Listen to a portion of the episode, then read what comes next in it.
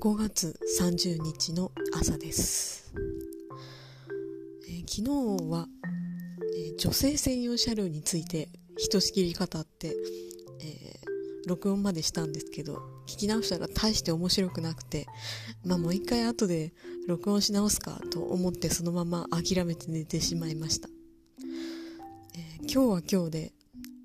朝の3時ぐらいに目が覚めて、えー、それからむしゃくしゃして1時 ,1 時間以上眠れなくてですね、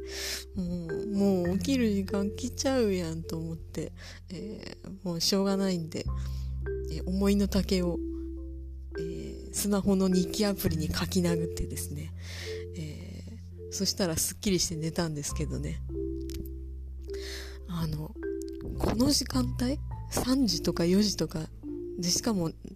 ひとしきり寝た後に、えー、文章を書いたことってなかったんですけどね。あの予想以上になんか分かりやすくてスカッとするような文章が書けたんですね。あのよく夜中に文章を書くと内容が気持ち悪くなるとかその時間帯にラブレターとか書いたら大惨事になるとか言いますけれども明け方に書くというのも独特の味が出て面白いのかもしれないと思いました。ちょっとこれは発見です。